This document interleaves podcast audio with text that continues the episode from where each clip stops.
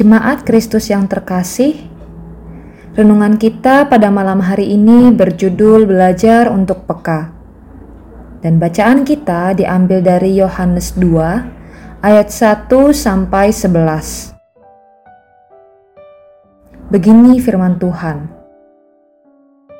Pada hari ketiga ada perkawinan di Kana yang di Galilea, dan ibu Yesus ada di situ.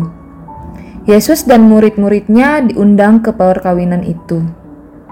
Ketika mereka kekurangan anggur, ibu Yesus berkata kepadanya, "Mereka kehabisan anggur."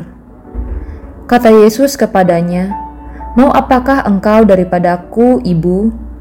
Saatku belum tiba." Tetapi ibu Yesus berkata kepada pelayan-pelayan, "Apa yang dikatakan kepadamu, buatlah itu." Di situ ada enam tempayan yang disediakan untuk pembasuhan menurut adat orang Yahudi. Masing-masing isinya dua tiga buyung. Yesus berkata kepada pelayan-pelayan itu, "Isilah tempayan-tempayan itu penuh dengan air." Dan mereka pun mengisinya sampai penuh. Lalu kata Yesus kepada mereka, "Sekarang cedoklah dan bawalah kepada pemimpin pesta." Lalu mereka pun membawanya. Setelah pemimpin pesta itu mengecap air yang telah menjadi anggur itu, dan ia tidak tahu dari mana datangnya. Tetapi pelayan-pelayan yang mencedok air itu mengetahuinya.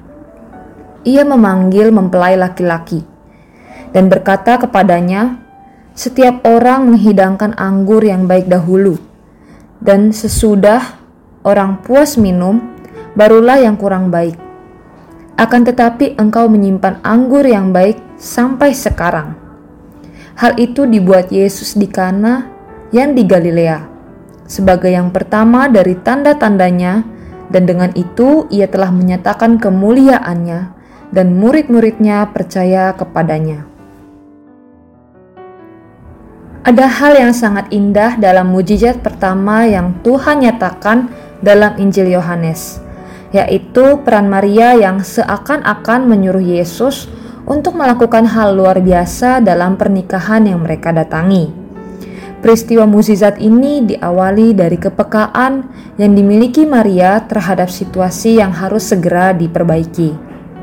Peran Maria dapat kita pelajari dan refleksikan demikian.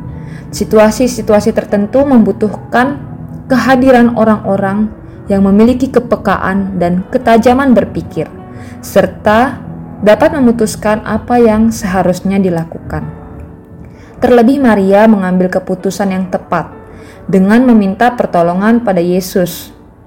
Kesulitan kita saat memiliki kepekaan adalah memutuskan apa yang paling benar dan tepat untuk dilakukan.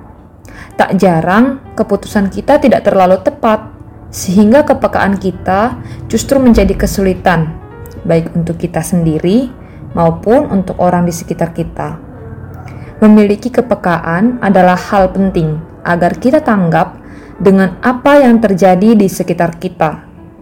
Namun, tetaplah andalkan Tuhan dalam mengambil setiap keputusan, agar kita tak salah langkah.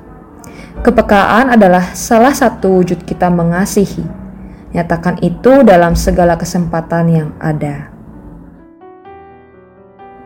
Demikian renungan malam hari ini.